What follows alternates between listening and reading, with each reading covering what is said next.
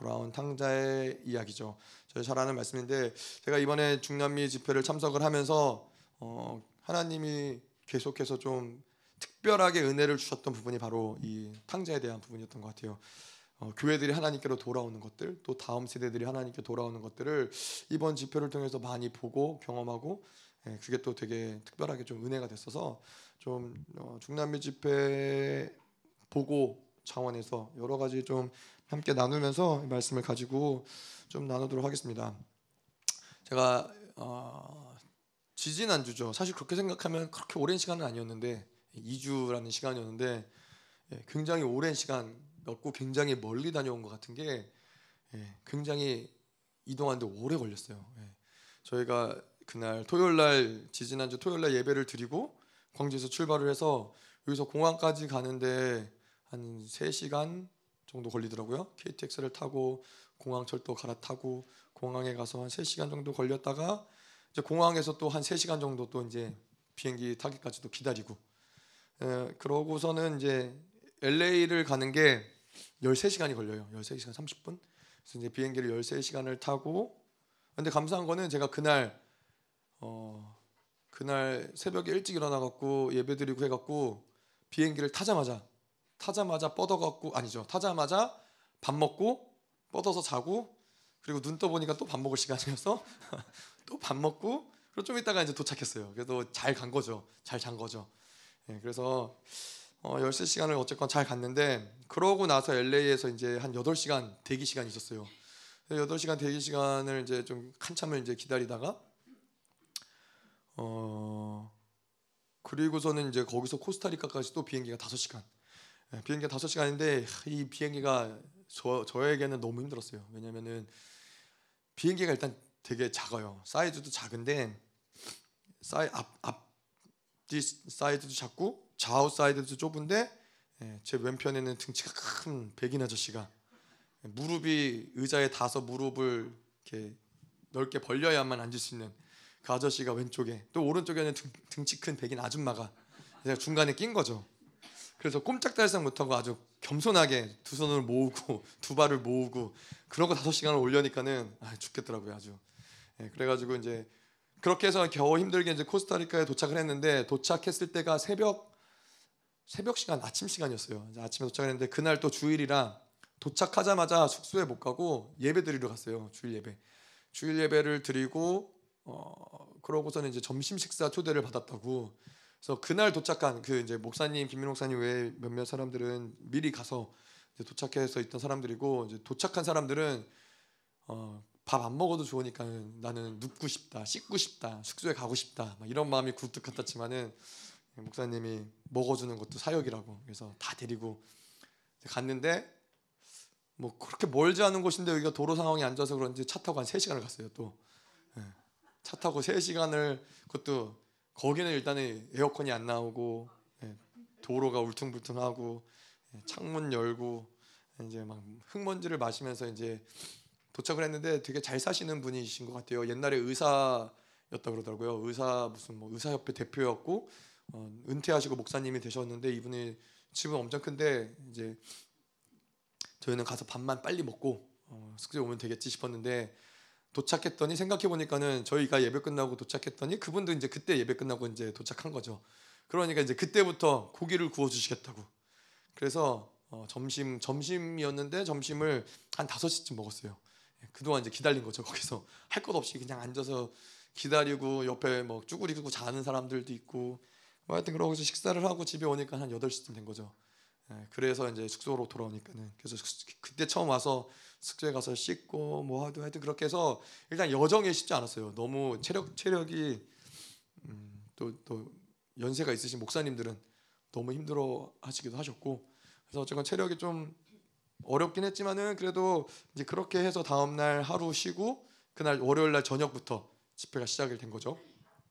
월요일 날 그래도 오전 오후에 좀 쉬고 어, 저녁부터 집회가 시작이 됐어요. 음. 그래서 이번 집회는 제가 보니까 한국에서 42명 정도 사역자들이 목사님 뭐 다 포함해서 한 42명 갔는데 그 중에 어, 한 22명이 청년들 다음 세대들 예.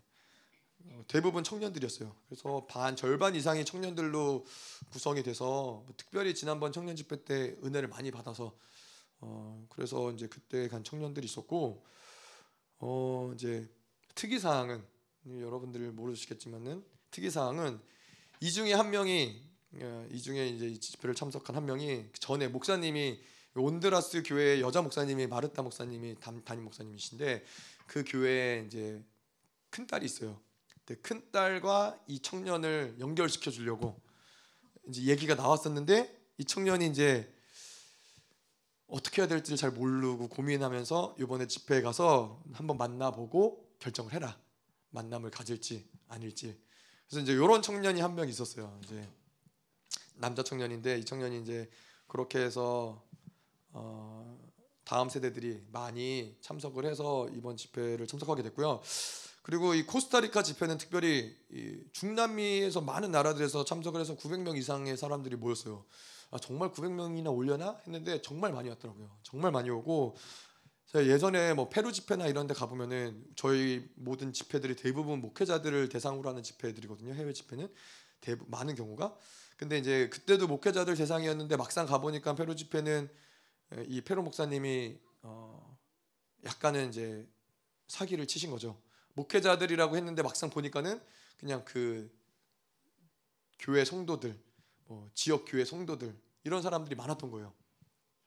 그래서 이번에도 이제 900명이라고 하지만은 정말 다 목회자들일까 싶었는데 막상 와서 보니까는 정말 다 목회자들인 것 같아요. 예, 뭐 잘은 모르지만 그래도 이제 뭐 저를 빼놓고 다른 목회자들은 이제 좀 목회자 티가 나잖아요. 옷 입는거나 하고 다니는거나.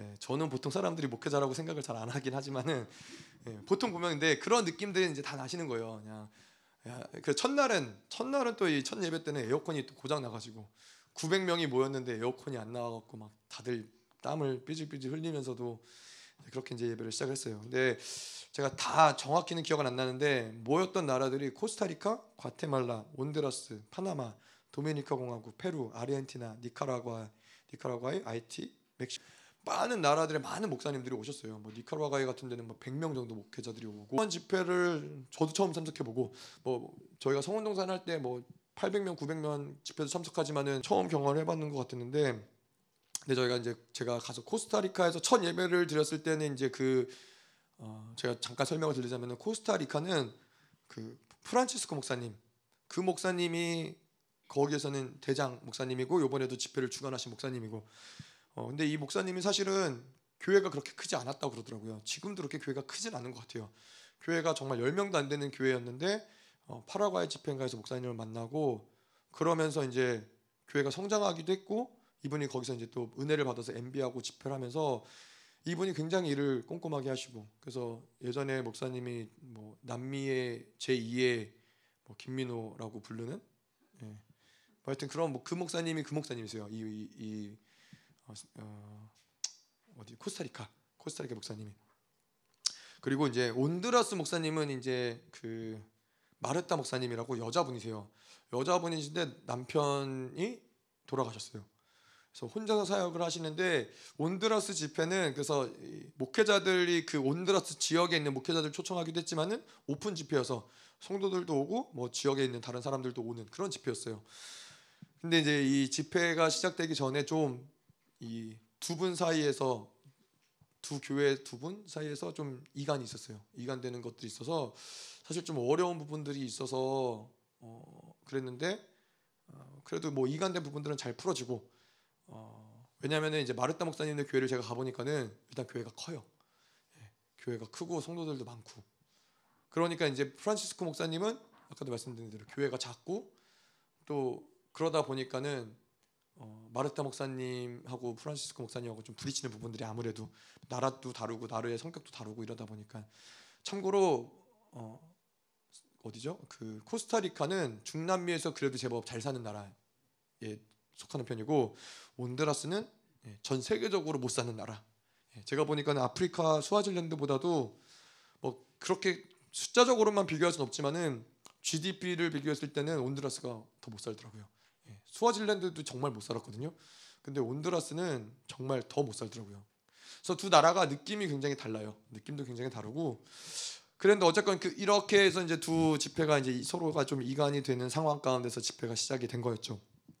근데 어쨌건 이 코스타리카에서 첫 예배를 제가 이 집회 말고 주일날 드렸던 첫 예배를 이제 드리면서 하나님이 감동을 주셨던 건 뭐냐면은 이 중남미 전체적으로 뭐 남미도 제가 볼 때는 크게 다르지 않는데 중미나 남미나 좀 많이 느껴졌던 건 뭐냐면은 이 워낙 음녀의 공격이 강하고 또 음녀와 또이 이 바벨론의 시스템 가운데서 살아가는 것들이 워낙 강하다 보니까는 이분들이 하나님을 믿고 하나님을 예배하고 찬양하긴 하는데 약간 느낌이 그 아브라함 이전에는 그 부족의 하나님을 믿었던 어, 그러한 느낌인 거예요. 그냥 뭔가 자기의 나라가 처한 자기들이 처한 그 교회가 처한 상황과 환경을 뛰어넘는 전능하신 하나님을 믿는다기보다는 그냥 그 질서 안에서 그 질서를 넘어가지 않는 선에서 그냥 자기들을 만족시켜주고 위로해주고 그냥 그 정도의 하나님, 그 정도의 하나님을 믿고 있구나. 그래서 결국에는 이 음녀의 질서 안에서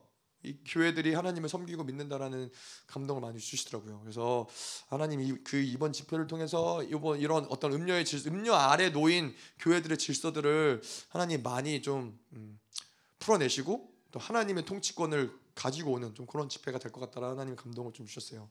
예, 그렇게 해서 음, 코스타리카 이제 집회가 시작이 됐습니다. 말씀을 좀 보면서 더 계속 자세한 얘기들을 좀 나누죠. 그 11절 12절에 보면은 또 이르시되 어떤 사람에게 두 아들이 있는데 그 둘째가 아버지에게 말하되 아버지여 재산 중에서 내게 돌아온 분깃을 내게 주소서 하는지라 아버지가 그 살림을 각각 나눠 주었다니. 자, 여기서 말씀해 보면 우리가 이 탕자 이야기 잘 알지만은 이 둘째 아들이 둘째 아들이 아버지한테 아버지가 돌아가시기도 전에 예, 자기한테 물려줄 유산을 물려달라고 하죠. 예, 이 불효자죠. 어, 아버지의 재산을 물려받는 것도 그렇지만은 사실 돌려서 얘기하자면은 아버지가 빨리 죽었으면 좋겠다. 내가 필요한 거는 아버지 재산이다.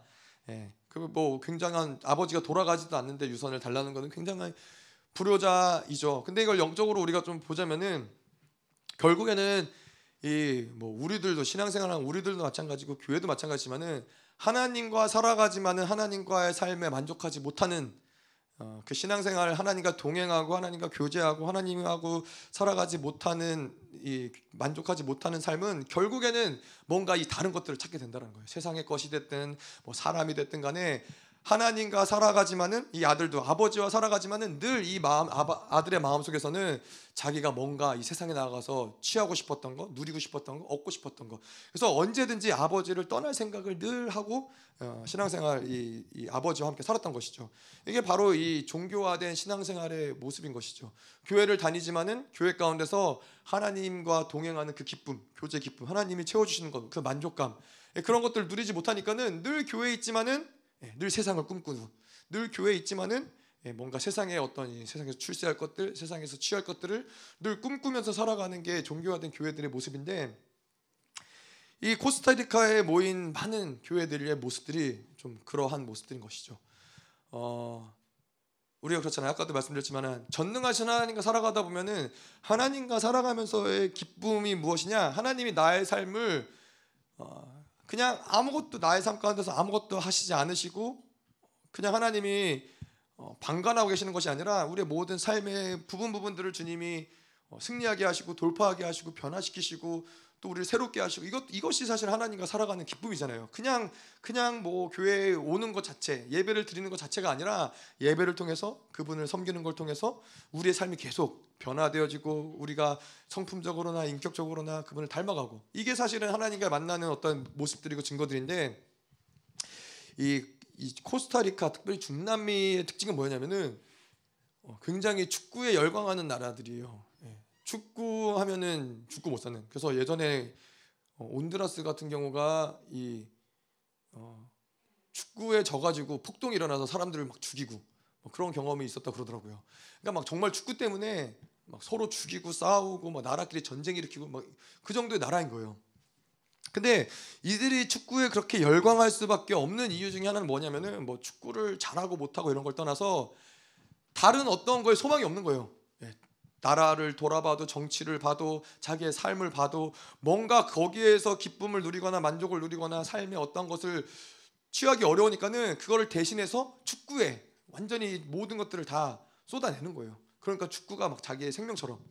근데 요번에 집회를 갔는데 뭐가 좀 재밌었냐면은 이 코스타리카도 또 온드라스도 그랬는데 특별히 코스타리카 이 집회 때 찬양하는데 이 사람들은 찬양에 막 미치는 거예요. 정말로 뭐 워낙 근데 사실 이 라틴 계열 나라들이 굉장히 열정적이고 뭐 그러잖아요. 근데 이 찬양을 하는데 어 감히 저희가 이제 처음에 이제 제가 이제 청년들하고 이제 찬양 이 사람들 찬양하는 걸 보면서 야, 저 사람들 우리를 사역해 줘야 될 것 같다. 저 사람 우리가 묶여 있는 것 같고 저 사람들은 자유한 것 같다. 막 막 뛰고 춤추고 막 정말 난리도 그런 난리가 아닌 거예요. 도대체 어떻게 맞춰가야 될지 알 수 없는.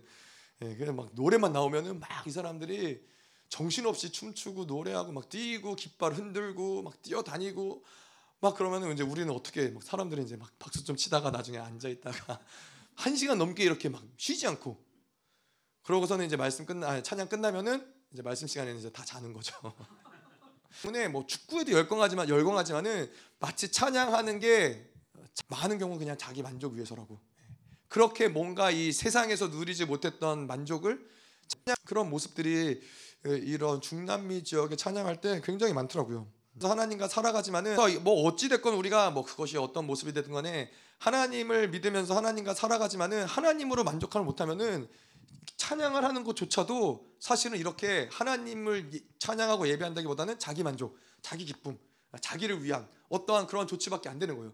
근데 그러한 것의 이 아픔이 무엇이냐면 아까도 얘기했지만 그렇게 열정적으로 하나님을 찬양하고 그렇게 열정적으로 하나님 앞에 뭐 자기의 막 몸을 다 막 이렇게 뛰고 구르고 이러면서 하나님 앞에 나아가지만은 어, 이 사람들은 하나님으로 만족하지 못하는 거예요. 이 사람들의 삶은 변화되지가 않는 거예요. 왜냐하면 이 하나님하고의 동행과 교제와 이런 게 이 사람들 삶 가운데 없기 때문에 그냥 자기의 어떤 감정을 만족시켜주는 그 정도 수준에서의 신앙생활을 많은 사람들이 이렇게 하고 있더라고요. 목, 목회자들임에도 불구하고. 그래서 이제 아픈 건 마음이 아픈 건 그런 거죠. 이제 한 시간 동안 열심히 뛰고 이제 말씀 시간에는 이제 다 이제 푹 주무시고 이러니까는 이러니까는 뭔가 진리가 성령의 역사기가 어, 좀 어려웠던 부분들이 있었던 거예요. 자 말씀을 계속 볼게요. 13절에 보면은 그 며칠이 안 돼요. 둘째 아들이 재물을 다 모아가지고 먼 나라에 가 거기서 허랑방탕하며 그 재산을 낭비하더니. 예. 자 그래서 이 이게 참 마음이 그런 교회들을 보면서 마음이 아팠던 것은 무엇이냐면은 마땅히 하나님이 그 교회들에게 주 주시는 모든 그 존귀, 권세, 아들에게 주는 그 능력 이런 모든 것들을 다 소진하고 그냥 어느 순간 세상하고 섞어, 섞여 버린 교회가 된 거예요. 정체성을 다 잃어버린 거예요. 교회가 교회로서의 이 통치자로서 이 하나님의 후사로서 그 정체성을 가지고 이 땅의 모든 것들을 다스리고 통치하는 것이 아니라 이 이런 것들 다 잃어버렸어요. 권세도 잃어버리고 존귀도 잃어버리고 그래서 어, 어쩔 수 없이 세상과 섞여서 어, 살아갈 수 없는 그런 모습들이 어, 그 코스타리카에 모인 교회들도 그렇고 특별히 또 온드라스도 음, 그런 것이죠. 그래서 뭐 그거는 우리도 마찬가지인 게 사실은 이 세상에 어떠한 좋은 것을 우리가 아무리 누린다 해도 아버지를 떠나고서는 하나님을 떠나서 우리에게 유익이 될 수 있는 건 아무것도 없다라는 거예요. 이 여기 탕자가 그렇죠. 이 아버지의 모든 유산을 사실 유산을 물려받았으니 얼마나 이 가진 재산이 많았겠어요. 얼마나 그 받은 유산으로 떵떵거리고 잘 살고 이 세상에서 만족하고 살 수 있을 것 같았는데 행복하게 살 수 있었을 것 같았는데 사실은 그렇지 않다라는 거죠. 아버지를 떠나면은 그것이 무 재물이 됐든 뭐가 됐든 간에 그것이 우리를 만족시켜 줄 수 없고 결국에는 오히려 예, 세상에서도 버림받고 세상에서도 올무가 되어서 세상과 다를 게 없는 종기를 잃어버릴 수밖에 없는 음, 그런 모습이 되는 것이죠. 예, 온드라스 교회가 이제 저희가 온드라스 교회를 갔는데 아까도 말씀드린 대로 온드라스 교회는 교회가 사이즈가 컸어요. 교회 성전이 어 제가 볼 때는 한 7, 800명은 들어갈 수 있는 크기. 예. 그 정도 넓은 사이즈 뭐 교회가 굉장히 막 뭐 현대식으로 튼튼하게 지어진 건물은 아니, 아니지만은 그럼에도 불구하고 한 700명 700명 정도가 들어갈 수 있는 건물에 에어컨이 빵빵하게 잘 나오고 강대상도 굉장히 넓어요. 굉장히 넓고 뭐 악기들도 아주 거 중남미는 특징이 그런 것 같지는 모르겠는데 악기들도 뭐 기타에 베이스 기타, 드럼에 무슨 뭐 봉고 같은 거 치는 거 있잖아요. 그거에 트럼펫 뭐 트럼펫이랑 또 뭐죠? 그런 하여튼 그 관 관악기 몇 종류가 몇 종류가 있고 뭐 이렇게 율동팀 그런 거 이렇게 하얀 옷 입고 뭐 이렇게 율동하는 사람들 애들 있잖아요. 율동팀 있고 굉장히, 굉장히 화려해요. 굉장히 화려하고 교회도 크고. 근데 얘기를 들어보니까는 아 그리고 여기에는 이 엔습처럼 홈스쿨하는 학교가 있어요. 학교가 있는데 이 교회 학교에 다니는 학생이 200명이에요. 어, 그러니까 결코 작지 않은 사이즈의 교회죠. 사실 뭐 열방 교회보다 크다고 해도 어, 큰 교회이기는 하죠. 근데 근데 이 200명의 아이들이 다 교회 소속은 아니고 그 지역에서 다니는 그냥 다른 교회를 다니지만은 여기 학교를 다니는 뭐 그렇게 해서 하여튼 200명 정도 된다 그러더라고요. 근데 이 교회 특징은 뭐냐면은 미국에서 이 교회를 미국의 원조를 많이 받았대요. 미국의 원조를 많이 받아서 뭐 재정적으로는 아무래도 이런 부분들이 있다 보니까는 어, 교회를 이렇게 크게 또 사역을 하실 수 있겠죠. 근데 생각해 보면 이 남편분이 돌아가시고 그 여자 목사님 혼자서 사역을 하셨는데 이렇게 사역을 또 홈스쿨까지 해서 크게 사역을 하시기에는 쉬운 일은 아니었을 텐데 예, 어려운 시간들을 많이 겪으셨겠다라는 마음은 좀 들더라고요. 근데 이제 이 뭐냐면은 예, 조사모님 그런 얘기 하더라고요. 온드라스 교회에서 이 찬양팀도 그렇고 계속해서 뭐 뭐 이 지역 사회에 있어서 교회는 약간 놀이터 같은 곳이라고.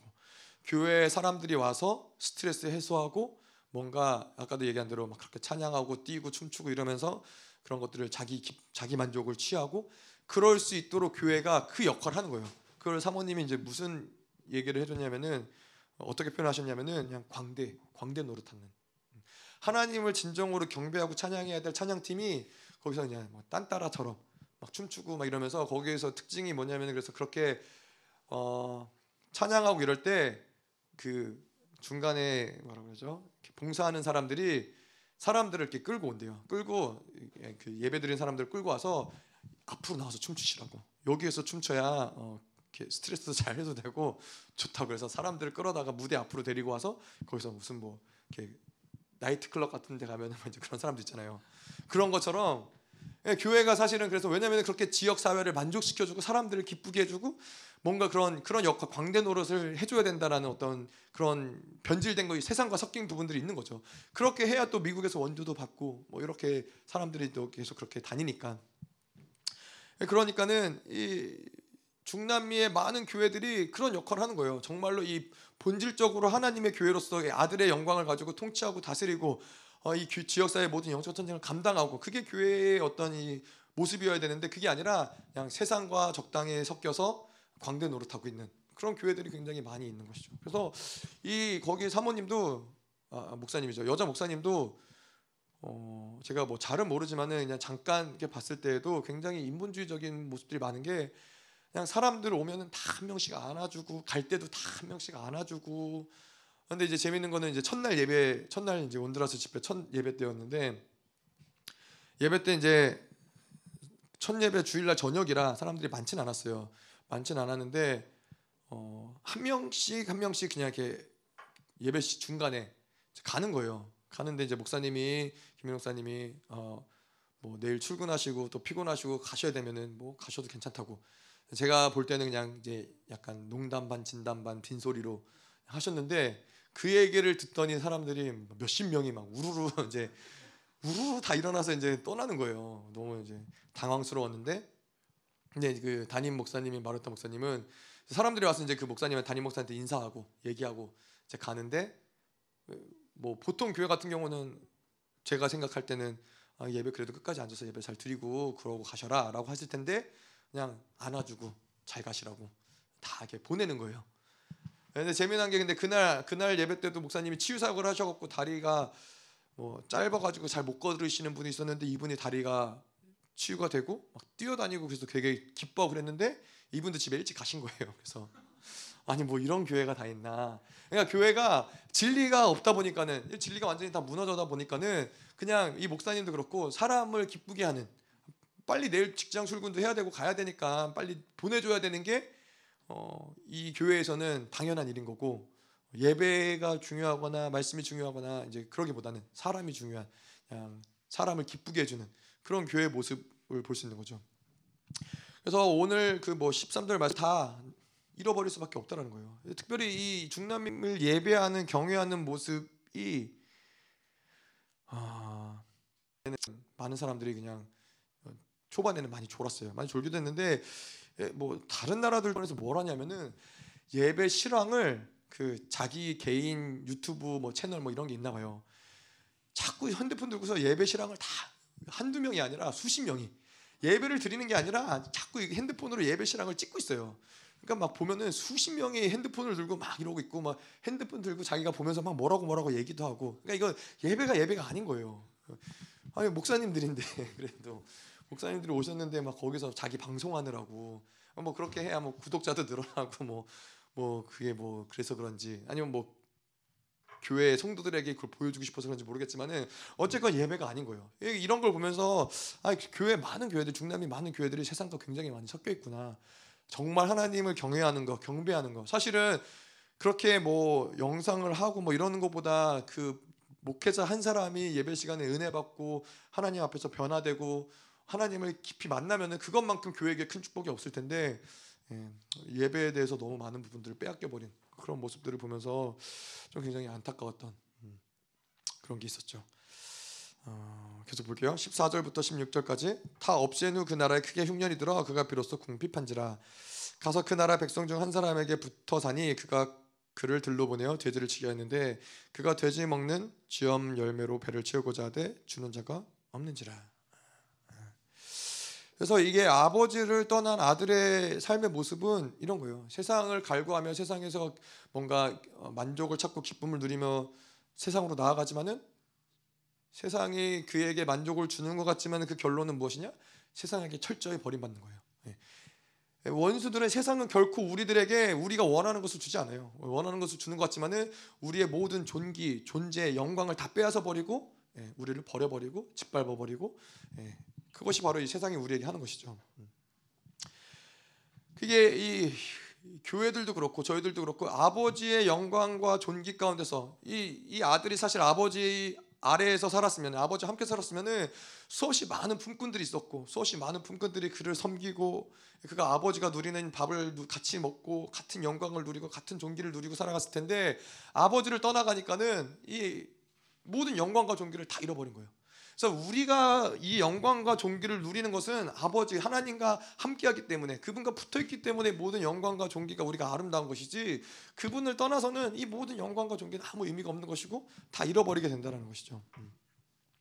자 그런데 이 안타까운 거는 이렇게 이 자기가 가진 영광을 빼앗기고 존귀를 빼앗기고 그랬을 때 아버지에게로 돌아가면 좋을 텐데 이 인간이라의 인간의 어리석은 무엇이냐면 이 모든 것들이 완전히 다 박살이 나고 다 깨지고 완전히 다 소진될 때까지는 아버지께로 돌아갈 생각을 하지 못한다는 거예요. 예. 이 아들도 오늘 이 말씀에서 탕자도 다 잃어버리고 소진하고 돼지를 치면서 쥐엄 열매조차 얻지 못하는 그 상황까지 되기까지 아버지에게 돌아갈 생각을 하지 못하는 거예요. 세상은 계속 우리를 그렇게 굴레에 만들어요. 하나님께 나아가서 하나님을 만나면은 그것이 무슨 묶임이 됐든 무슨 연약함이 됐든 그것을 하나님이 회복시켜주고 풀어줄 수 있는데 우리로 하여금 자꾸 하나님께 나아가지 못하게 하고 그 묶임 가운데서 그냥 계속해서 그 굴레 가운데 살아가게 만드는 것이 원수의 전략인 것이죠. 예. 그럼에도 불구하고 그것이 분명히 인간의 어리석임은 맞지만은 그럼에도 불구한 것은 무엇이냐면은 예, 아들이 그럼에도 불, 그러한 그런 가운데서 하나님 아버지께로 돌아가기로 예, 생각을 했다는 거예요. 아버지를 생각을 했다라는 것이죠. 그게 바로 사실 하나님의 은혜인 거죠. 우리가 고통 가운데 고난 가운데 있을 때 하나님을 생각나게 하시는 것, 하나님께로 돌아갈 수 있게 하는 것. 이게 참 세상을 살다 보면 재밌죠.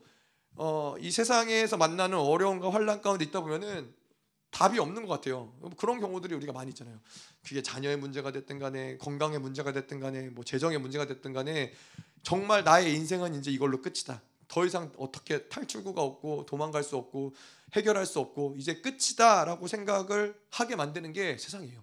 세상은 그게 마, 마치 인생은 거기서 끝나는 것 같은 그런 절망감, 실패감을 계속 우리의 삶 가운데서 만들어낸다는 거예요. 그런데 뭐 하나님을 만나는 것뿐만 아니라 제가 예전에 어디서 보니까는 일본에는 그런 게 있대요. 일본에는 그런 사람들이 많대요. 뭐냐면은 어, 뭐 빚을 다 탕진하거나 아니면 뭐 죄를 짓거나 아니면 뭐 가정이 파탄나거나 관계에서 뭐 원수 원수 원수를 맺거나 이렇게 해서 정말 삶을 더 이상 어떻게 살아갈 수 없는 정말 삶의 모든 것이 막혀버린 것 같은 그런 사람들이 뭘 하냐면은 신분 세탁을 한대요. 자기 자기 가지고 있던 신분을 그거를 뭐 이렇게 뭐 사망 신고를 하나 그렇게 해서 자기 존재를 없애버리고 완전히 자기가 모르는 새로운 지역에 가서 새로운 삶을 산다라는 거예요. 그런 사람들이 꽤 된대요. 네. 근데 이제 제가 그 이야기를 들으면서 뭐가 생각이 났냐면은 아니 그렇게 모든 것들을 다 끝내버리고 새롭게 살아서 삶을 이어가는 것도 가능한데 하나님하고 더불어서 살아가는 모든 것이 어, 모든 것이 전능하시고 모든 것이 가능하신 하나님과 살아가면서 아 내 인생은 끝났다라고 삶을 끝내거나 어, 삶의 소망을 잃어버리거나 그런 건 너무 이거는 어, 원수의 전략이라는 것이죠. 그거는 사실 우리는 어떠한 상황이 돼도 하나님만 있으면 살아날 구멍이 있는 거고 아까도 이야기한 대로 하나님이 없는 사람들조차도 그렇게 뭔가 인 간이라는 존재는 그렇게 쉽게 쉽게 죽지 않는다는 거예요. 쉽게 망하지 않는다는 거예요. 정말 완전히 폭삭 망했을지라도 또 살아나고. 음. 제가 예전에 보니까는 그 KFC 그 할아버지 있잖아요. 그 켄터키 프라이드 치킨의 그 할아버지가 제가 알기로는 계속 인생 가운데 사업이 망하고 망하다가 어, 나이가 70살이 됐을 땐가 네, 그때 KFC 그 조리법을 개발을 해가지고 그때부터 인생이 피기 시작한 거예요. 그러니까는 이 우리의 인생은 사실 뭐 어떠한 한 사건 때문에 인생이 망하거나 한 사건 때문에 인생이 또 확 펼치거나 이렇게 인생을 결단지기 어렵다는 것이죠. 하나님과 동행하는 자들에게는 하나님과 함께 살아가는 자들에게는 그런 어떤 인생의 크고 작은 사건들이 결코 문제되지 않는데 원수들은 세상으로 살아갈 때는 계속 우리를 계속 모든 것을 좁아지게 만들고 예, 거기에서 모든 걸 다 포기하게 만드는 게 원수의 전략인 것이죠. 그래서 오늘 이 탕자 이야기처럼 탕자도 이제 더 이상 갈 데가 없는 거예요. 뭐 돼지를 치면서 쥐염 열매 뭐 쥐염 열매조차도 구할 수 없는 그런 인생의 모습이 되니까는 인생이 마치 끝난 것 같은 거예요. 인생이 이러다 내가 이러다가 이제 비천하게 삶을 끝내는구나. 그렇게 생각할 수밖에 없는데 그때 하나님의 은혜가 뭐였냐? 아버지를 생각나게 한 거죠. 내가 아버지에게 돌아가면은 그래도 그래도 어, 품꾼처럼 먹고 마시고 살 수는 있지 않을까. 이거 이게 바로 하나님의 은혜라는 거죠. 자, 근데 이 코스타리카에 가 보니까는 온두라스도 마찬가지고 깨지고 박살나고 병들고 이런 교회들이 너무 많은 거예요. 예, 정말로 아까도 이야기한 대로 그냥 존귀를 빼앗기고 교회의 영광을 빼앗긴 그 수준이 아니라 이 모든 것들을 우리는 이 하나님의 자녀로서 존귀와 영광을 빼앗기면은 그 다음에는 세상의 놀림거리, 세상의 조롱거리밖에 안 되는 거예요. 세상은 그냥 우리를 존귀와 영광을 빼앗기 내버려 두는 게 아니라 모든 고통과 고난과 실패와 절망과 이 모든 것들을 다 계속해서 어, 이 믿는 자들에게 계속 이런 것들을 부여한다라는 것이죠. 어, 그래서 뭐 저희가 지난번에도 그때 저희 교회 잠깐 오셨던 그 여자 목사님 아시잖아요. 나 중남에 이런 분들이 너무 많아요. 자녀들 완전히 박살났죠. 뭐 어, 남편 도, 남편이 뭐 돌아 음, 죽, 죽으셨다거나 사망했다거나 병들었다거나 그래서 유난히 이번에는 아픈 사람들이 많더라고요. 못 걷는 사람들 그리고 어, 못 듣고 못 보는 사람들 뭐 이러한 목회자들 중에서 뭐 집회에 참석했던 사람들 중에서 이런 사람들이 굉장히 많았어요. 근데 또 특이한 거는 굉장히 희귀병들이 많아요. 근데 제가 한 명 사역을 했던 분이 계시는데 그분은 이제 다리가 음, 태어나고 얼마 안 돼서부터 뭐 어떤 질병, 어떤 질, 질환 때문에 그랬는데 그러니까는 발에 발을 디딜 수조차 없어요. 그래서 목발을 짚고 가긴 하시는 뼈도 굉장히 약해지고 그래서 이 신경도 완전히 죽고 그래서 뭐 희귀병 걸린 사람들이 굉장히 많은 거예요.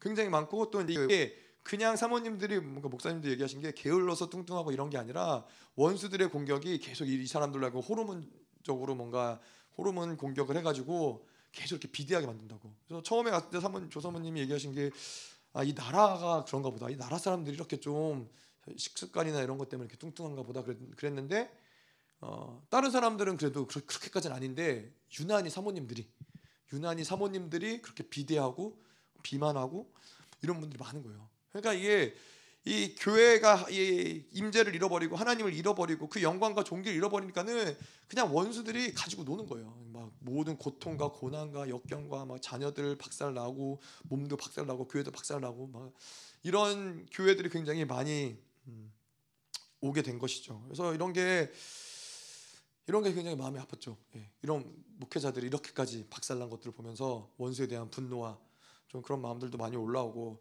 그런데 사실 코스타리카 때 감사했던 건 뭐냐면은 근데 그러한 분들이 그래도 가난한 마음을 가지신 분들이 많더라고요. 그래서 어 정말 하나님을 만나고 싶어 하시고 어, 또 정말로 제대로 하나님 앞에 올바로 서고 싶으시고 이런 분들이 많아서 어, 통변을 통변을 할 수 없다라는 게 좀 안타까웠죠. 근데 이제 저 같은 경우는 그래도 좀 그 코스타리카 교회 영어를 좀 하는 친구들을 불러다가 좀 통역을 해달라고 그래가지고 이제 제가 영어로 통변을 하면은 이제 스페니쉬로 통변을 해주고 통역을 해주고 그랬거든요. 이렇게 조금만 뭐라고 이게 뭐 대단한 막 그렇게 막 오랜 시간 통변이 아니었음에도 불구하고 그냥 어, 하나님이 당신 정말 영광스러운 교회로 부르셨다. 이 정도 얘기만 해줘도 막 다 많은 분들이 우시고 막 그러시는 거예요. 네, 그래서 어, 한편으로는 되게 이런 가난한 심령을 가지신 게 가난 가, 감사하기도 하고 그랬지만은 또 다른 한편으로는 교회가 이렇게까지 망가질 수 있을까 목회자가 이렇게까지 깨질 수 있을까 좀 그런 생각도 많이 들었고요. 음, 근데 이 시대에 많은 교회들이 사실 그렇죠. 두, 둘 중에 하나인 거예요. 이 시대 교회들이 세상과 적당히 타협해서 아까도 이야기한 대로 교회 사이즈는 커지고 사람들은 많아지지만은 세상에서 광대 노릇하는 그런 교회가 되든가 또 하나는 세상에서 완전히 박살나고 깨져서 모든 존귀를 잃어버리고 영광을 잃어버리고 예, 그냥 완전히 어, 박살난 교회로서 살아가든가. 예. 아, 그리고 또 제가 이제 그러고서 이제 코스타리카 집회가 끝나고 또 온드라스를 갔는데 이 온드라스는 음, 힘든 땅이더라고요. 땅 자체가 아, 제가 이제 좀, 좀 눈에 들어왔던 게 저희가 코스타리카 집회를 마치고 어, 하루 일정을 잡아서 이제 거기 근처에 온천을 다녀오는 일정이 있었거든요. 그것도 이제 그것도 쉽지 않았어요. 버스가 온다고 그랬는데 버스가 어, 한국 사람들은 약속을 굉장히 잘 지키잖아요. 그래서 7시에 출발합니다. 그래서 7시에 다 모였어요. 다 모였는데 이제 온드라스 아니 그 코스타리카 목사님도 안 오시고 그래서 한, 한 3, 3 40분 기다리니까 이제 그때 코스타리카 사람들이 몇몇 이제 오기 시작을 한 거죠. 저희를 인솔해 줄 분들하고 그 교회 몇몇 성도들하고 이제 오기 시작을 했어요. 그래서 한 3, 40분 이제 기다리고 봤더니 이제 버스가 제대로 이제 준비가 안 된 거예요. 그래 가지고서는 버스를 또한두 시간 기다렸네요. 출발하지도 않았는데 벌써 다들 이제 지쳐가지고 우리 안 가면 안 되냐. 그냥 호텔에서 쉬고 싶다. 한국 사람들은. 근데 이제 이게 또 그 프란시스 목사님이 섬겨드리고 싶다고 굉장히 좀 신경을 많이 쓰신 거라. 그래서 그냥 뒤늦게나마 이제 출발을 했죠. 뒤늦게나마 출발했는데 제가 이제 쭉 가면서 그 나라를 쭉 봤더니 뭐 그렇게 잘 사는 나라는 아니에요. 우리나라랑 비교했을 때 그렇게 잘 사는 나라는 아니지만은 근데 제가 보니까 이 사람들은 음 그냥 나름 나름 행복하게 사는 것 같아요. 왜냐면은 시골인데 그 온천 가는 길이 시골이었거든요. 저희가 집회를 했던 장소는 수도고 시골인데 정말로 뭐 별거 없는 그냥 시골인데 시골에 집들이 형형색색 예쁜 색깔로 집들이 다 있고 그 집집마다 마당이 다 있고 마당에 이렇게 울타리도 쳐놓고 그리고 마당 앞 마당에 이렇게 뭐 소파나 그네나 뭔가 이런 게 다 있어요. 그러니까 뭐 크든 작든 어떤 집은 뭐큰 집이 그렇게 해놓고 어떤 집은 정말 단칸방 같은 작은 집인데도 거기도 이렇게 앞에다가 소파를 놓고 예쁘게 색칠해 놓고 그러니까 뭔가 이 사람들은 그냥 그런 자기 안에서의 행복하게 어, 살아갈 수 있는 그런 이 사람들은 그래도 행복하겠다 행복하게 사나보다 그런 생각이 들었거든요. 그러다가 이제 온두라스를 갔는데 온두라스는 어, 굉장히 황폐해요. 그냥 저, 제가 그런 땅을 가본 적은 제가 가본 어떤 나라보다도 영적으로도 황 피폐하고 실질적으로도 황폐해요. 그냥 도시를 보면은 이게 거의 제가 이제 공항에서 내려서 도, 이렇게 주변을 봤는데도 그 어떤 활력이라든가 기쁨이라든가 살아있는 생동감이라든가 이런 게 전혀 없어요. 나라가 뭐 건물도 약간 이 콘크리트 건물 지어지다 만 건물들 뭐 그리고 길거리에는 또 쓰레기들이 얼마나 많은지 길거리 여기저기 다 쓰레기들이 있고 사람들이 다니는데도 굉장히 다 이렇게 무겁고 눌리고 지쳐 보이고 힘들어 보이고 예, 그땅 자체가 그러더라고요. 그래서 코스타리카랑 굉장히 여기는 다르다. 코스타리카는 가난하지만은 뭔가 그냥 그래도 자기 나름대로 행복이 있는 나라라면은 여기는 정말 근데 뭐 반면에 조 반면에 어, 이런 나라에서 하나님을 만난다면 정말 아무것도 자기의 만족을 가질 수 없는 그런 나라에서 하나님을 만난다면은 아, 정말 깊이 하나님을 만, 만날 수 있겠다는 마음을 들었는데 근데 이제 온드라스 집회 특징은 뭐냐면은 어, 굉장히 많이 눌려요. 네, 그래서 어, 첫, 첫 예배부터 마지막 예배까지 거의 모든 예배에 팀원들이 이 저희 한국 팀들이 졸음과 사투를 벌였어요. 졸음과 사투를 벌여가지고 조사모님마저도 조사모님마저도 이제 그리고 저희가 이제 아, 예, 배 온드라스 때는 예배가 2시에 있고 아, 코스타리카도 마찬가지였어요. 예배가 2시에 있고 또 7시 7시 반에 있고 오전에 이제 시간이 오전에 아무것도 안 하고 이제 그렇게 예배를 두 번을 연달아서 이제 두 번 드리고 온드라스에서는 이제 10시에 같이 모여서 중보하고 기도하고 그러고 점심 먹고 교회로 출발하고 이런 스케줄이었거든요. 그런 스케줄이었는데 이제 조사모님이 중보 때도 하시는 게 뭐냐면은 어, 내내 졸다가 예, 겨우 힘을 내서 아멘 한 번 하고 또 졸고 또 힘을 내서 아멘 한 번 하고 또 졸고 나중에는 이제 어, 조사모님이 이제 얘기하시는 게 나중에는 어, 아멘 할 틈도 없었다고 계속 조느라고 아멘 할 틈도 없었다고 근데 이게 사실은 이제 시차도 있고 뭐 이런 거 생각을 해도 사실 코스타리카가 더 시차가 이제 간지 얼마 안 됐으니까는 적응하기가 어렵고 그랬을 텐데 코스타리카도 사실 뭐 졸린 적도 있었지만은 이 정도는 아니었거든요. 근데 온드라스는 너무 졸린 거예요. 막 미치도록 졸려서 막 다들 제가 그래서 아, 우리가 영적 전쟁을 해야 되는데 졸음과 전쟁하다 끝난다고 예배 시간 내내 그래서 한 마지막 날쯤 되니까 사람들이 걱정하는 게 가져온 간식이 다 떨어졌다고 이제 졸음을 버틸 방법이 없다고 막 그래서 다들 너무나 졸려 근데 이 땅의 묶임이 워낙 강하다 보니까는 너무 눌리는 거예요. 근데 이제 재미난 거는 이 교회 사람들은 그렇게 많이 안 주는 거예요. 왜냐면은 너무 눌리고 억압되고 그런 게 이 사람들이 익숙해져 버린 거예요. 그러니까 너무 이제 한편은 너무 불쌍한 거예요. 이렇게 이렇게 이렇게 영적으로 눌리고 이런데도 모르고 그냥 사는 거예요. 어, 그냥 항상 그렇게 살아왔으니까는 그렇게 사는 거예요. 근데 이제 한국 사람들은 죽을 것 같은 거예요. 너무 힘들고 너무 막 눌리고 이러니까는 뭐, 뭐 어떤 것조차 할 수 없는. 그래서 뭐 한편으로 감사했던 거는 정말로 계속 기도해야 돼요. 예, 조금이라도 안 눌리려면은 그냥 밥 먹을 때나 예배 전이나 계속 깨어서 하나님께 계속 기도하고 전쟁하고 계속 그래야 그나마 좀 어, 살아나는데 근데 이, 이, 굉장히 많이 눌리는 땅이더라고요. 땅의 저주, 땅의 묶임이 여기가 원래 이 마야 문명이 중심지였다고 그러더라고요. 그래서 여기서 힘들었는데 또한 장이 뭐 홈스쿨도 하고 여러 가지 사역들도 하고 그러는데 또 여자 목사님 남자랑 연결이 되려고 하는 그 여자애가 있고 동생 둘이 있고 근데 그첫 어, 아 알겠다 알겠다 그 아버지가 바다에서 물에 빠져서 돌아가셨대요.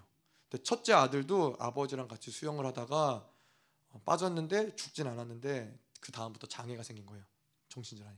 그러니까 이런 것들이 다 교회가 교회가 이 계속 이 영적 전쟁에서 밀리다 보니까는 다 이 사실을 빼앗기는 거고 다 당하는 것들이거든요.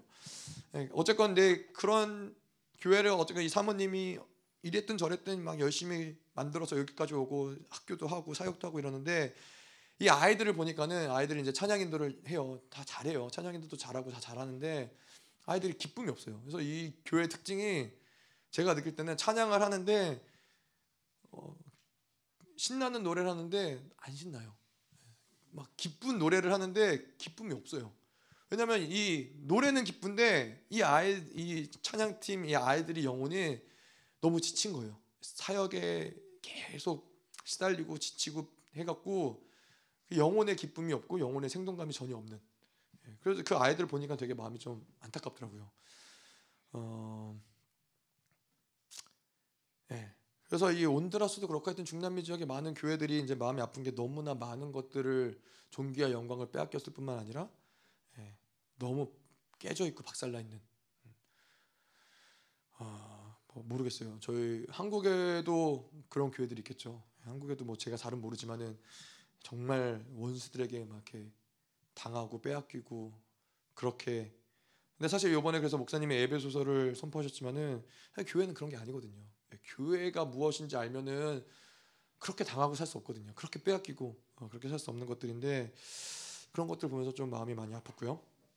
자, 17절부터 19절까지 말씀 볼게요. 이에 스스로 돌이켜 이르되 내 아버지에게는 양식이 풍족한 품꾼이 얼마나 많은가 나는 여기서 주려 죽는구나. 내가 일어나서 아버지께 가서 이르기를 아버지 내가 하늘과 아버지께 죄를 지었사오니 지금부터는 아버지의 아들이라 일컬음을 감당하지 못하겠나이다. 나를 품꾼의 하나로 보소서 하리라 하고. 음. 자, 자 회심하고 이제 아, 이 아들이 회개하고 회심하고 이제 아버지께로 돌아가려고 하는 것이죠. 예, 돌아가려고 하는 것인데 그래서 이러한 말씀을 우리가 이것을 이제 아들이 회개 회개 측면에서 볼 때는 우리가 회개하는 것은 단지 죄를 지은 것을 고백하는 것 그 이상 그것 그 거기서 끝나는 것이 아니라 회개라는 것은 다시 아버지께로 돌아가는 거예요.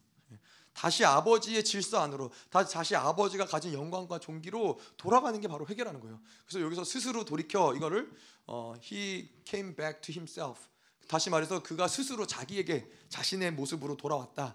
이게 원래 우리가 가져야 될 형상, 하나님의 형상이 무엇이냐? 바로 하나님의 존귀와 영광을 누리고 그 통치자로서 이 모든 만물을 통치하는 것이 하나님의 교회의 형상이고 하나님의 자녀 형상인데 이 모든 것들을 다 빼앗겼다가 우리가 이, 왜 빼앗겨요? 이, 우리가 이 죄로 인하여서 우리가 이 하나님을 죄를 짓는다라는 것은 하나님이 세워놓은 그 질서, 하나님이 우리가 거하고자 원하는 그것을 벗어나서 이 죄를 지음으로써 원수의 질서 가운데 들어있기 때문에 사실 모든 존귀와 영광을 빼앗기는 거거든요. 근데 우리가 요한일서에서 봤지만은 이것을 고백하고 회개할 때 우리는 다시 하나님의 질서 가운데로 들어가는 거예요. 아버지의 영광과 존귀가 다시 우리 안에서 회복이 되는 거죠. 음. 자, 그래서 이 회개라는 것은 그래서 또한 또 다르게 얘기를 하자면은 우리가 죄 가운데 있지만은 아버지를 기억하는 거예요. 그 아버지의 사랑이 무엇이었느냐? 그 아버지가 우리에게 주신 풍성함이 무엇이었느냐? 아버지가 할 수 있는 그 능력이 무엇이냐? 예? 이 아들이 그것을 기억한 것이죠. 이것이 바로 우리로 회개하게 하는 거예요. 우리가 죄를 질 때에도 그래서 우리가 회개하는 회개할 수 있는 근거는 무엇이냐? 아버지가 이미 우리를 향한 그 그분의 긍휼하심이 우리 이미 용서하시고 우리를 사랑하시고 우리에게 모든 풍성함으로 다시 회복시켜 준다는 것을 기억할 때 우리는 기꺼이 회개할 수 있는 것이고 회개를 통해서 다시 하나님 아버지의 질서 가운데로 나아갈 수 있는 것이죠. 음. 자 그런데 여기서 보면 이제 돌아왔으나 아들이라 일컬음을 감당하지 어, 못한다라는 표현을 이제 탕자하잖아요. 음.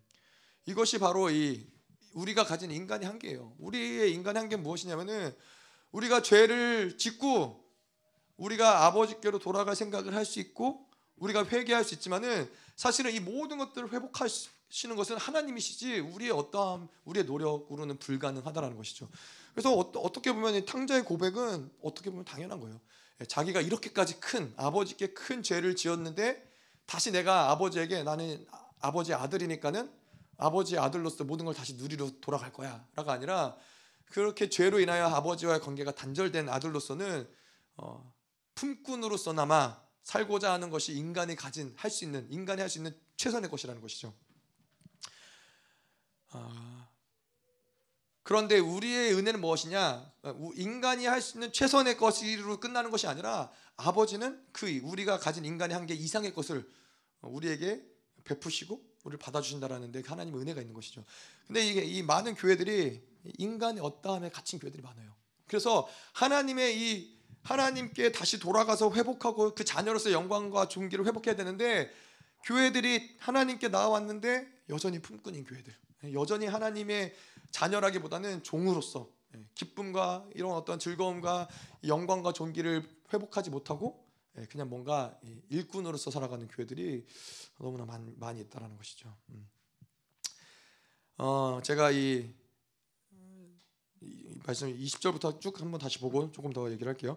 그래서 20절부터 보면은 이에 일어나서 아버지께로 돌아가니라 아직도 거리가 먼데 아버지가 그를 보고 측은히 여겨 달려가 목을 안고 입을 맞추니 아들이 이르되 아버지 내가 하늘과 아버지께 죄를 지었사오니 지금부터는 아버지의 아들이라 일컬음을 감당하지 못하겠나이다 하나 아버지는 종들에게 이르되 제일 좋은 옷을 내어다가 입히고 그 손에 가락지를 끼우고 발에 신을 신기라 그리고 살찐 송아지를 끌어다가 잡으라 우리가 먹고 즐기자 이 아들은 내가 죽었다가 다시 살아났으며 내가 잃었다가 다시 얻어노라 하니 그들이 즐거워하더라 예.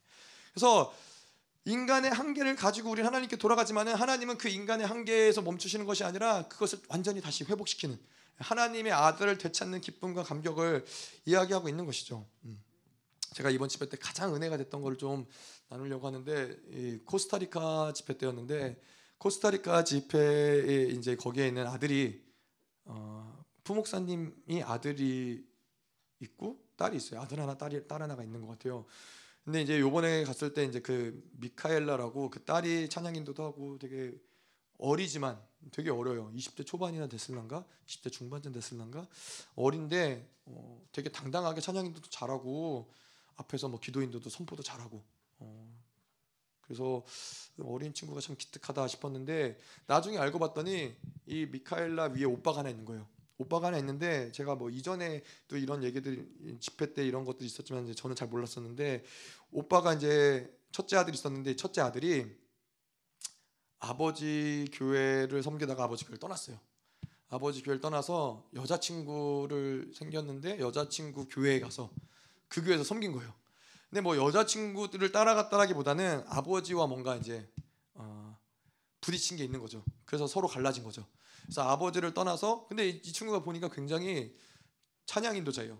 찬양 인도자고 피아노도 치고 키보드도 치고 하는데 잘하더라고요. 찬양도 잘하고 반주도 잘하고 굉장히 탁월한데 아버지 교회가 사실은 굉장히 아까도 말씀드렸지만 작은 교회잖아요. 작은 교회인데 아, 이, 이 프란시스코 목사님이 굉장히 또 세세하세요. 그러니까 약간 어떻게 보면 율법적이라고 할 수 있을 만큼 굉장히 꼼꼼하시고 굉장히 세세하세요. 어. 그런데 이제 뭐 이런 걸 봤을 때 아버지 아, 아들이 아버지와의 어떤 그런 부딪힘이 있었을 수 있을 것 같아요. 그러다 보니까는 이제 큰 교회 또 그 여자친구 했던 그 교회는 큰 교회였다고 그러더라고요. 그 큰 교회에서 이제 찬양 하나님이 기뻐하시지 않는다라고 해서 어, 제가 청년들하고 농담 삼아 얘기. 청년들이 이제 예, 많이 공감하는 뭐 누구도 사귀기만 하면은 근데 이 아들이 어제가 왔는데 제가 잘 몰랐는데 이제 찬양 인도를 쭉 했거든요.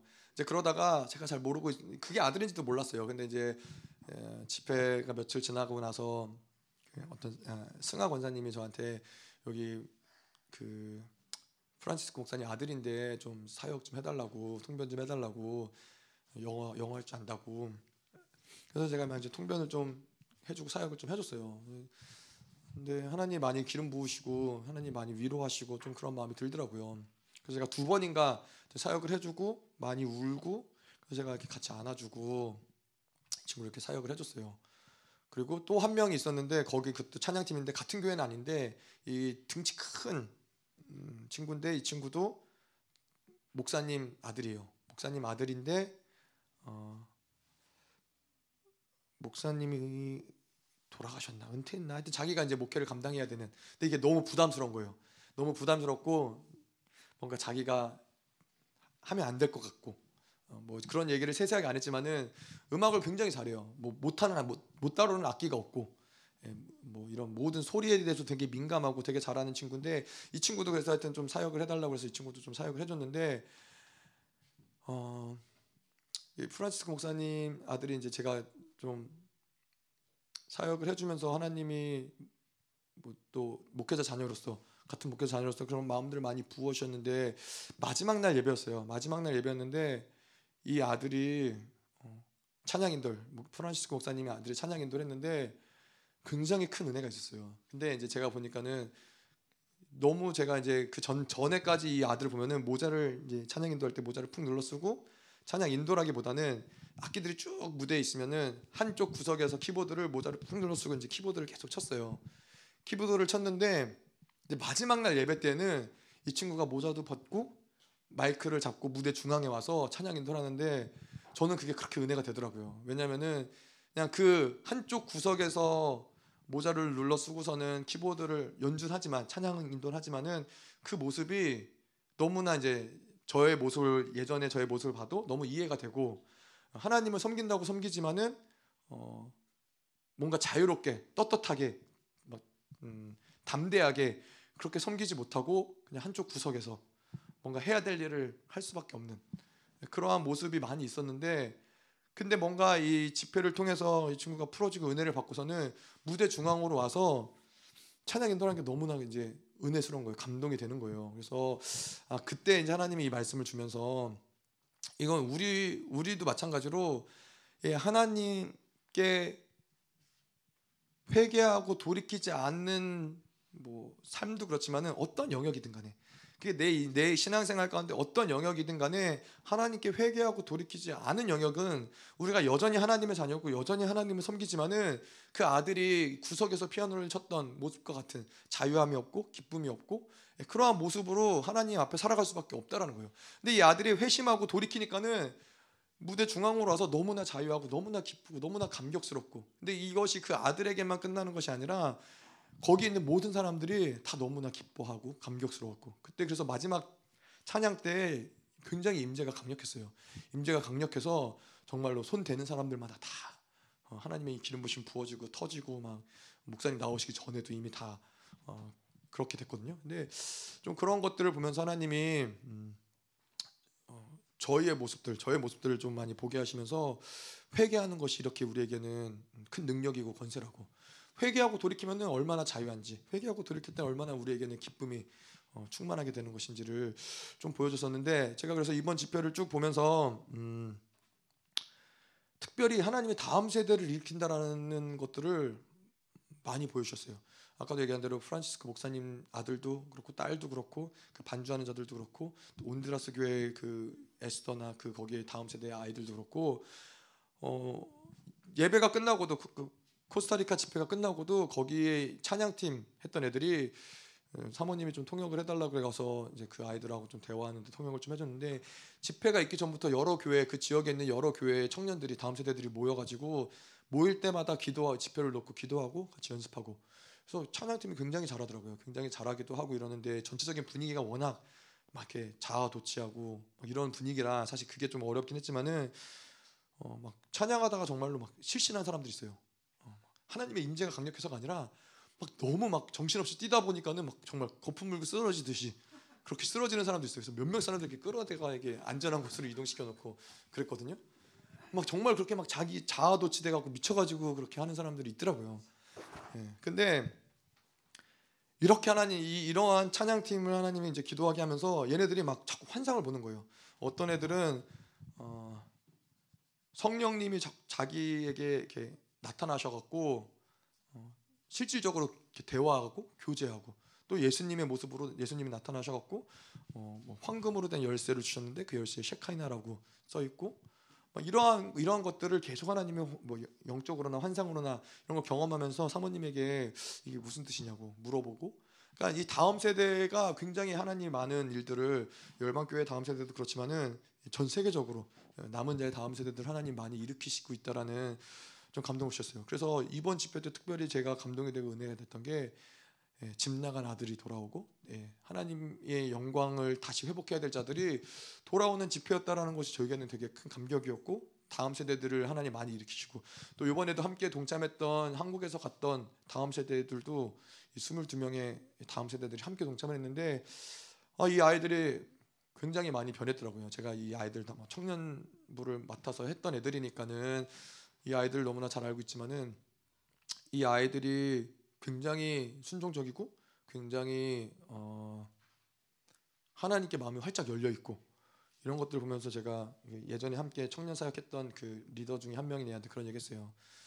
아, 내가 청년 사역을 지금 했어야 되는데 한참 너희들 힘들 때 내가 어, 하느라고 어, 죽는 줄 알았다. 이런 얘기했더니 애들이 진짜 많이 변했다고. 예, 그래서 다음 세대들 하나님 많이 일으키고 있다고. 근데 하나님이 저에게 이 뭐 이번 집회를 통해서 여러 가지 좀 전리품들 하나님 주셨지만은 첫 번째로는 특별히 저희 교회에게도 그렇고 어, 통치권. 하나님이 사실 이번 집회 가기 전부터 하나님이 저에게 말씀해 주셨던 거는 이 종교의 영에 낚이면은 이제 저도 좀 그렇게 당했던 부분이 있는 것 같은데 낚이다 보면은 자꾸 이 목회자가 뭘 고민하게 되냐면은 어떻게 하면 말씀을 잘 전하지? 예, 어떻게 하면은 성도들을 잘 양육하지?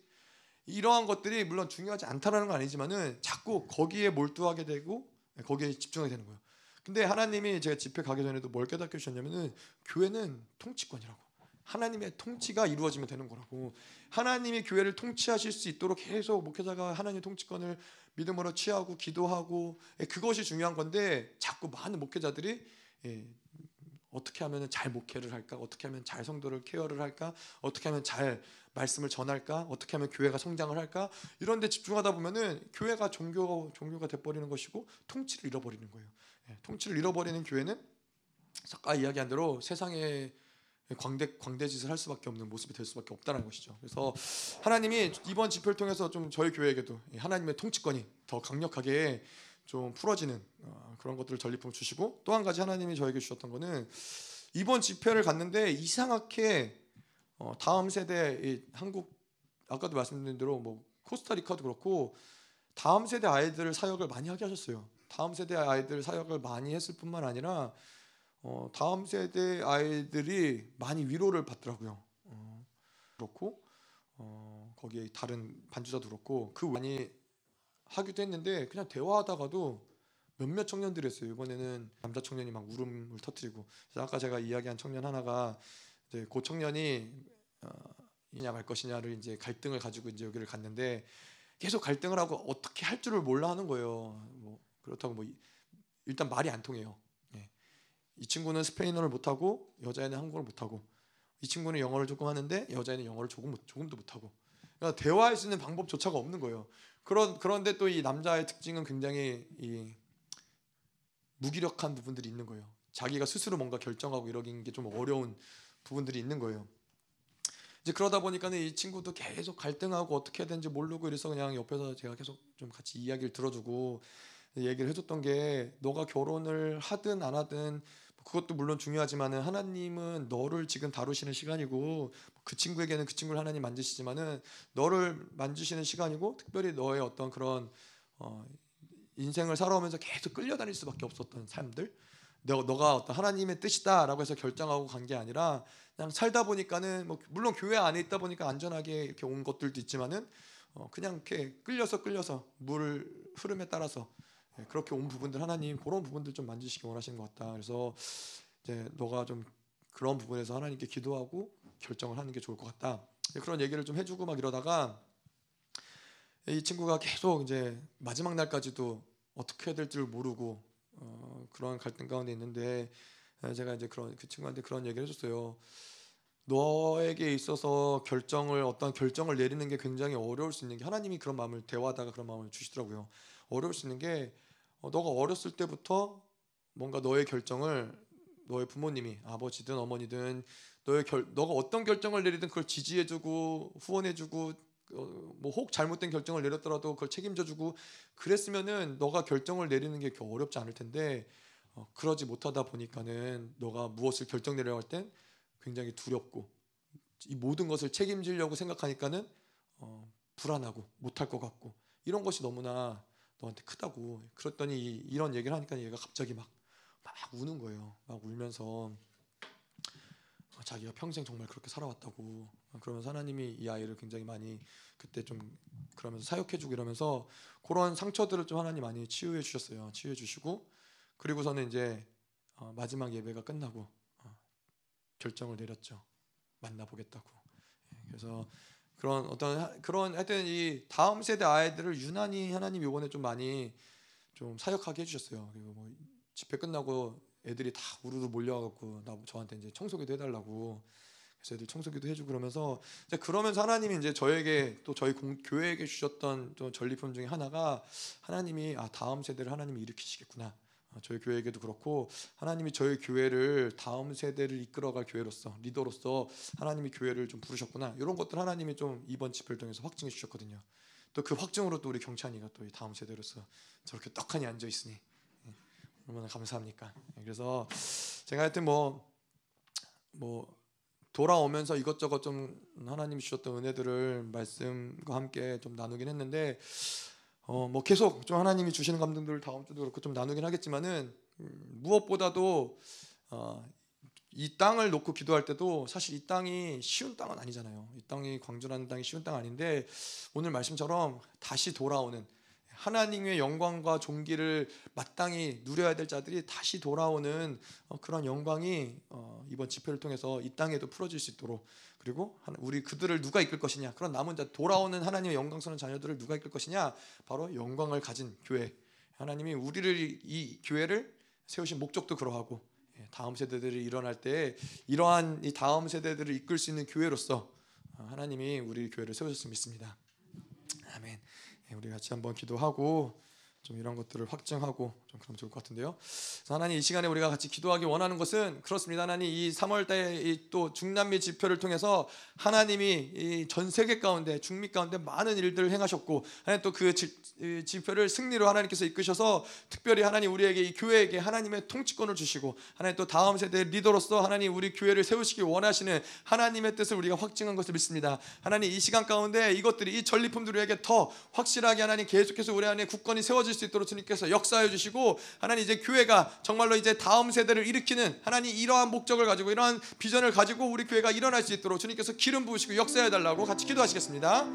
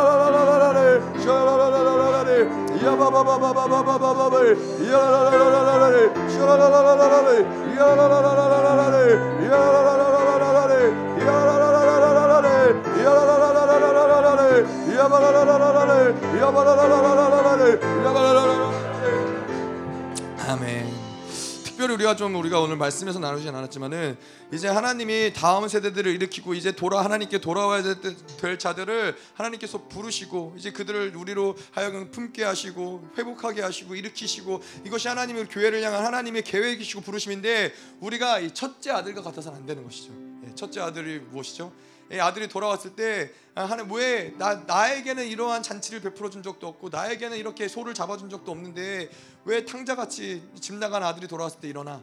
아, 그것이 첫째 아들의 마음이었는데 하나님 그것이 아니라 하나님 우리 그런 첫째 아들의 마음. 내가 내가 가진 것, 내가 누릴, 누리고 싶은 것, 내가 취해야 될 어떤 권리를 찾는 것이 아니라 하나님 아버지의 마음을 하나님 교회 가운데 부으셔서 아버지가 기뻐하시는 그 영혼들을 기뻐할 수 있도록 하나님 이 시간에도 계속 교회 가운데 아버지의 마음이 흘러가게 하여 주시옵소서. 영혼을 품으며 하나님 영혼을 세우며 하나님의 남은 자들을 일으키며 하나님 이것이 교회의 부르심인데 하나님 이 남은 자들이 이제 교회 가운데 올 때 하나님 이들을 사랑하고 품고 하나님 이들을 위해서 하나님 모든 것을 내어줄 수 있는 하나님 거룩한 교회가 될 수 있도록 주님께서 기름 보시고 아버지의 마음을 하나님 교회 가운데 하나님 충만하게 부어달라고 같이 기도하시겠습니다.